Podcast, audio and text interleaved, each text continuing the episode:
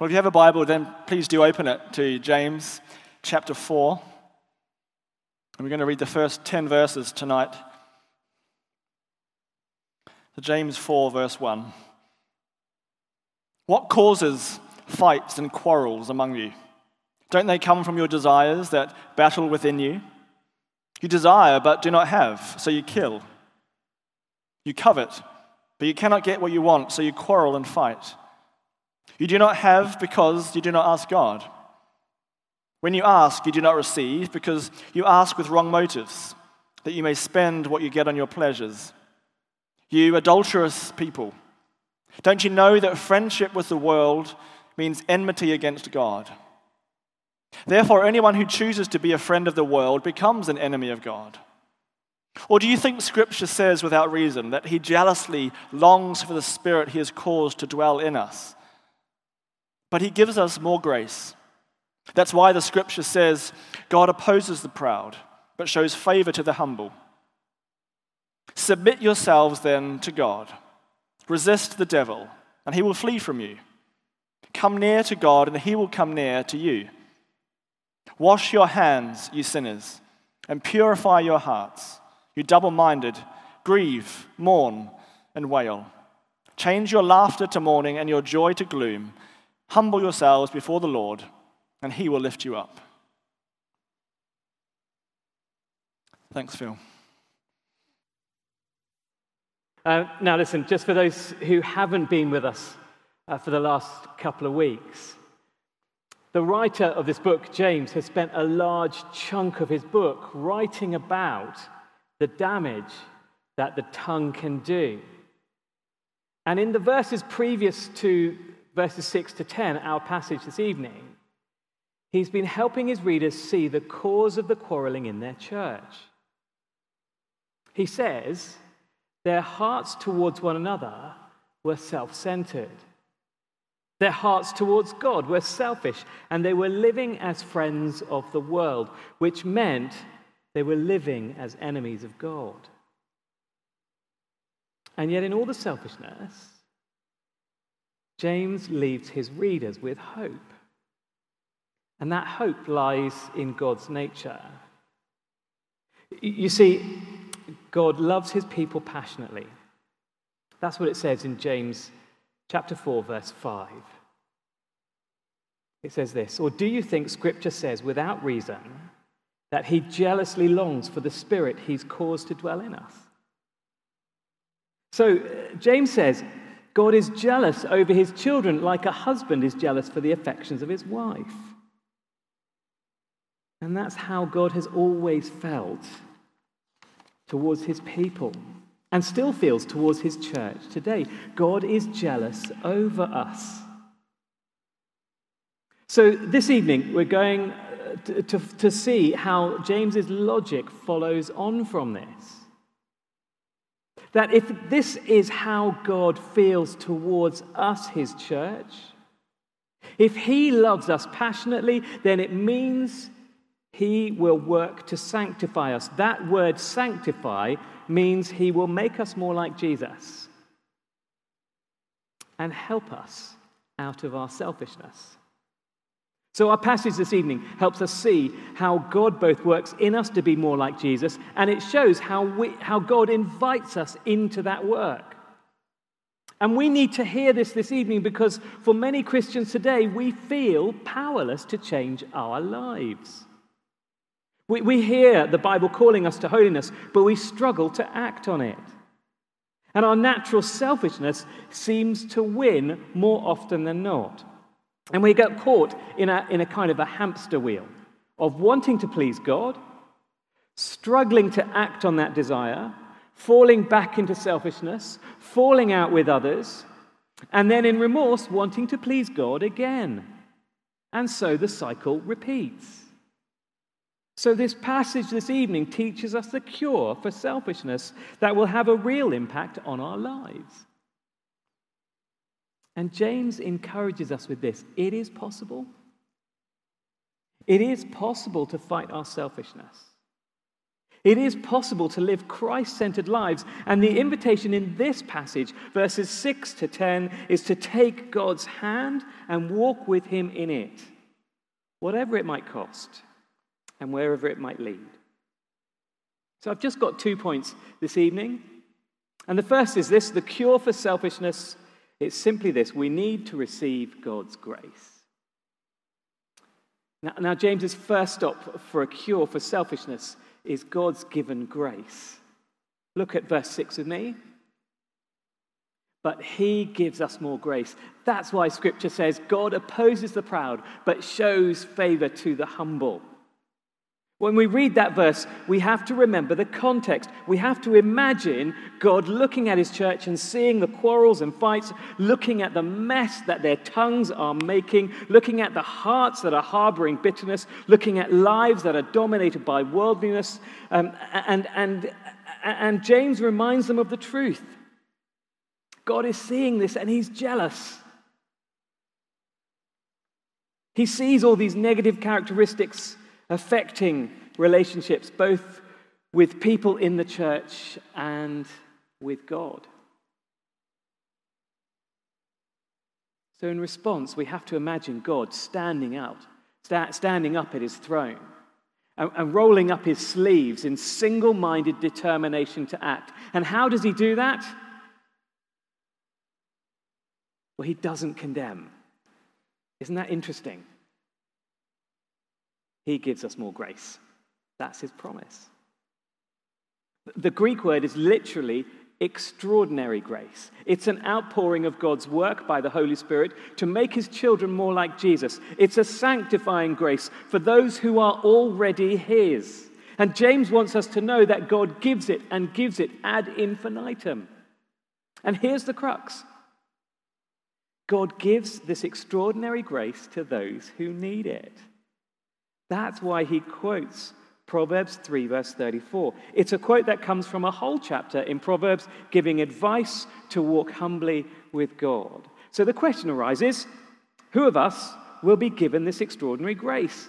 James says it's not given to those who think they don't need us, the proud. James says to his readers, you're not going to receive this grace if you don't humbly ask for it. You're not going to receive this grace if you continue to try to deal with your heart and your speech without God's help. Because that way will only end in Phariseeism. You will become proud of your holiness. And that's not who this grace is for.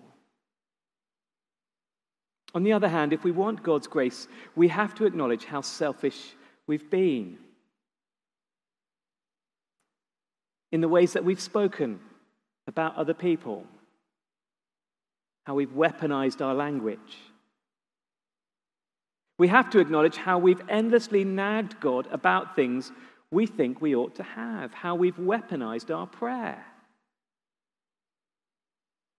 We have to acknowledge our dissatisfaction, our discontent with God and his gifts, and acknowledge our worldliness. And when we get to that point, when we're willing to confess our hearts and their harbored bitternesses and our tongues that are impossible to control, well, that's the point when we start crying out to God for his grace. And that's when God will give generously. And the question is, how do we go about practically receiving it? Well, that brings us to our second point. It's this: the cure for selfishness is this, receiving God's grace. The cure for selfishness is how to receive God's grace.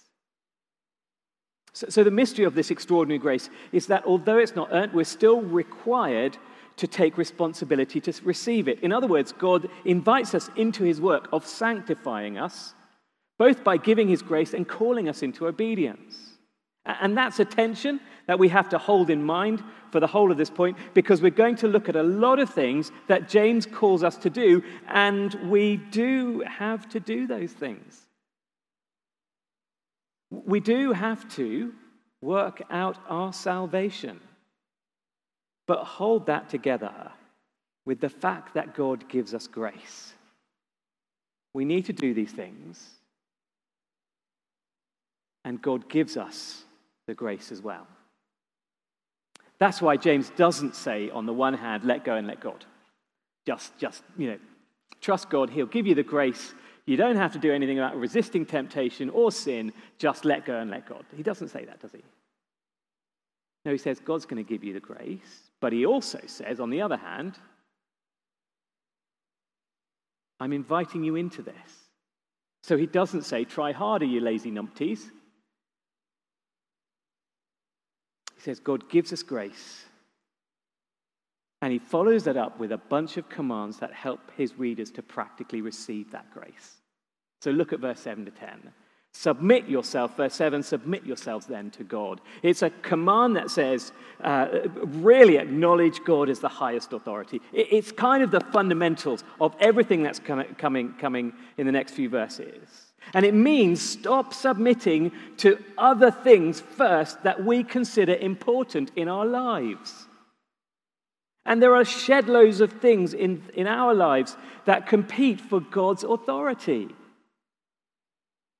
In other words, there are shed loads of things that we feel are just really important. The approval of friends, family, likes on Instagram. It could be our jobs, It could be our self-esteem. As we heard this morning, it could be affirmation of those around us.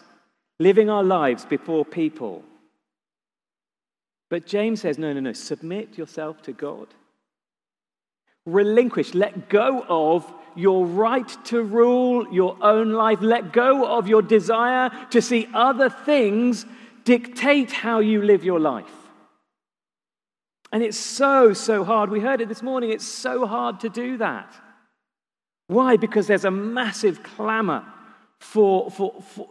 A massive clamour from outside influences like the media, like social media, like our friends, like our schools, like our culture, that want to say this is how it's going to be. And we really want to submit ourselves to those things because by those things we receive self-esteem. And God says, no, self-esteem comes from me. Submit to God. And to do that, is to invest our all in putting him first, to putting what he considers important first. Living our lives before an audience of one. The next two commands come as a negative and a positive. They're kind of the flip sides of one coin. So verse 7 says, resist the devil and he will flee from you. Followed by verse 8, come near to God and he will come near to you. James basically promises that to resist the devil will result in him fleeing. So to resist temptation, to be selfish and self-centered, is to resist the devil's snare to fall into sin. And God promises that to resist selfishness will cause the devil to run away. Literally, he'll leave the field of battle. So there's hope in dealing with sin and temptation. And interestingly, James says resist. Another sense of don't let go and let God. You can't do that. You've got to resist. That means get up, see the temptation, see the devil, and stand against him. Run away if you have to. Just get out of the room. But resist and fight and stand up. He will leave the field of battle. There's hope. And let's be honest, our trouble seems to be that often we don't want to resist the devil. Or if we do, we do. The truth is we love our sin so much that we actually miss it. So what will it take us? What will it take for us to take up this offer of extraordinary grace? Well, it seems that James is saying we need the kind of humility that sees our sin as it is before God. Look at the next lot of commands in verse 9. Wash your hands, you sinners, and purify your hearts, you double-minded. Grieve, mourn, wail, change your laughter to mourning and your joy to gloom. What's James talking about? Is he saying we have to literally grieve and mourn and wail and really stop having fun? Is that what he's saying?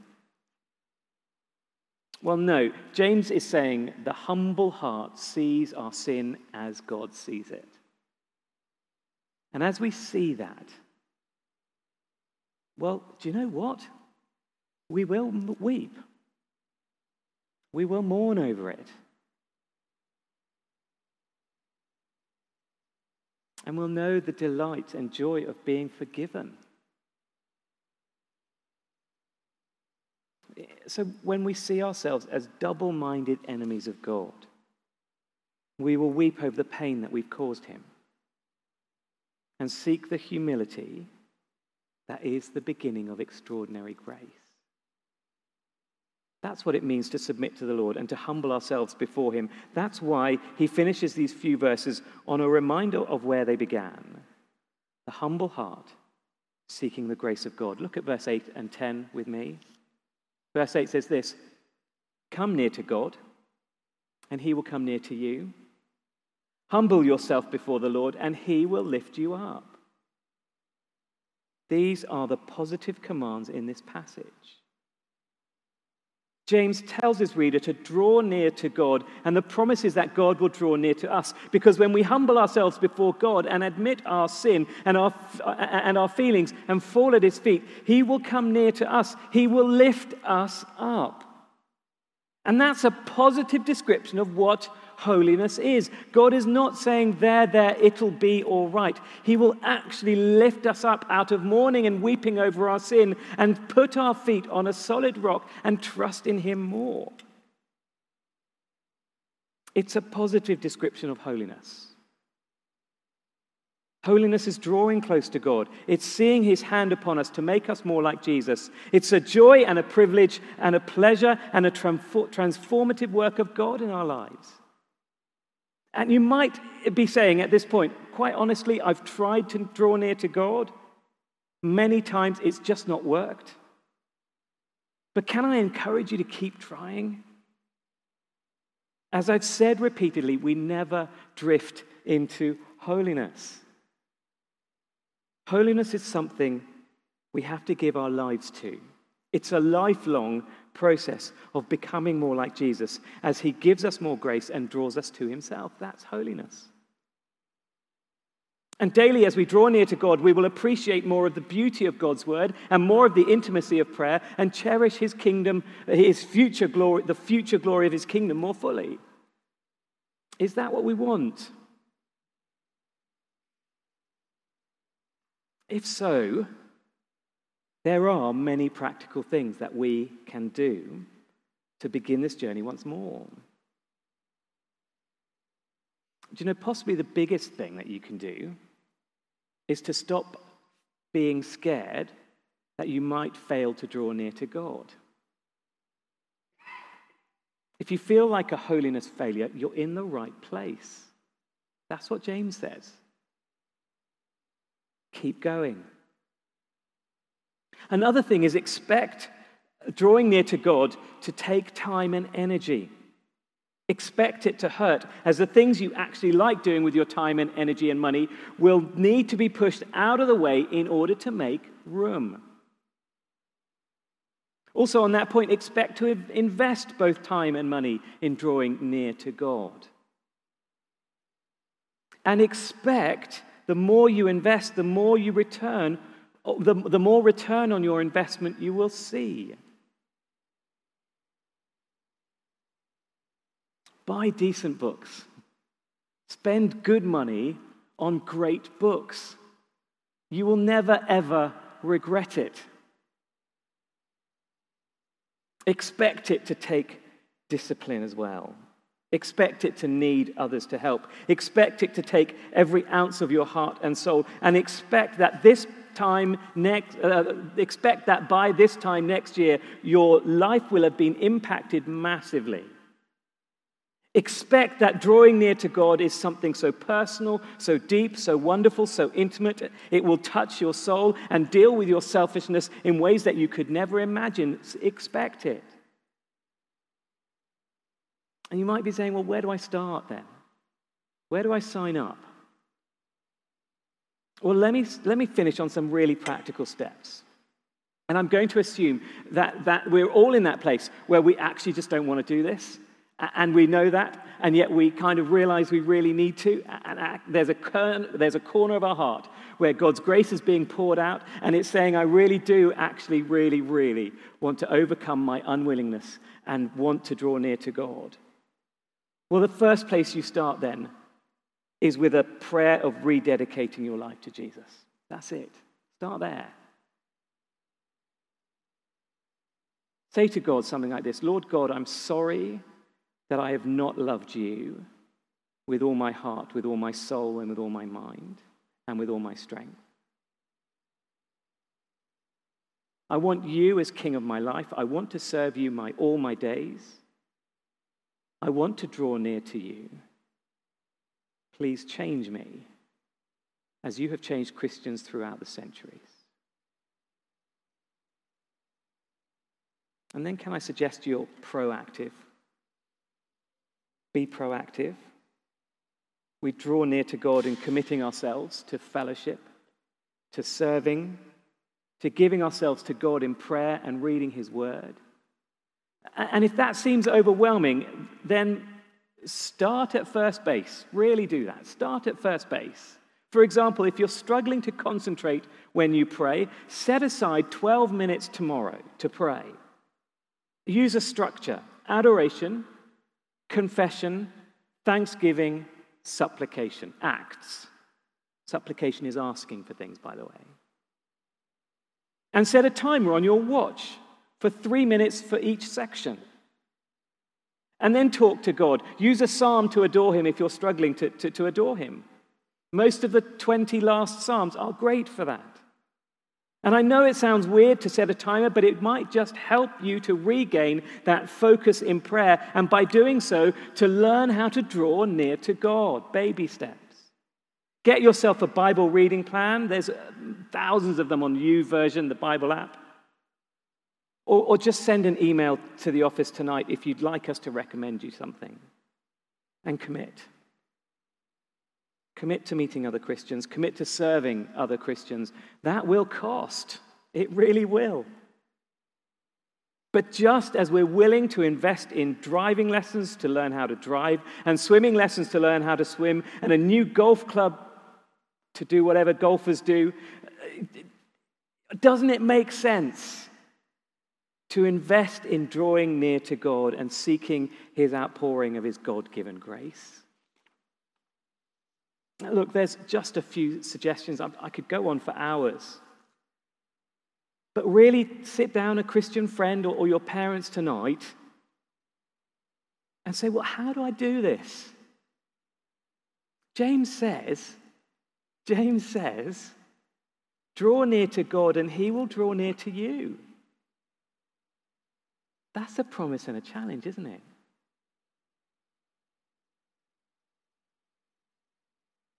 But in this passage, there is a challenge for those who would not claim to be Christians. You know, the Bible does make it clear you are enemies of God, but there is still a wonderful hope. You can be purified from everything you've done wrong.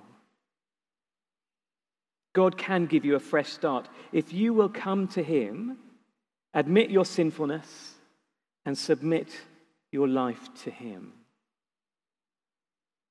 And by doing so, you'll find the true way to live life to the full and find a joy like no other joy.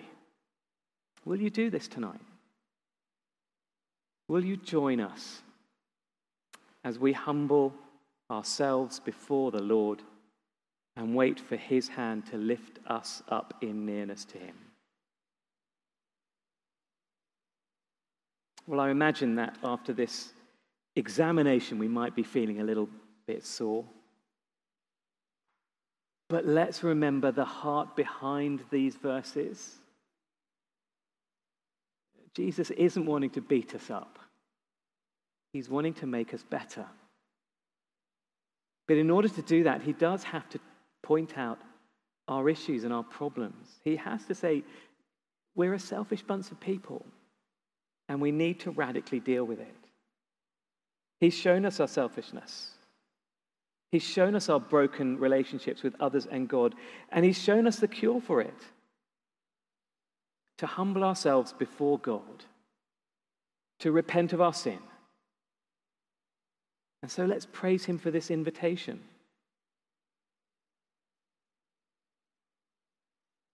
And as he gives us more grace, and a superabundant grace, let's remember the promise and the challenge. A challenge to humble ourselves, and a promise to fill us. Let's take the time to consider now how we might respond.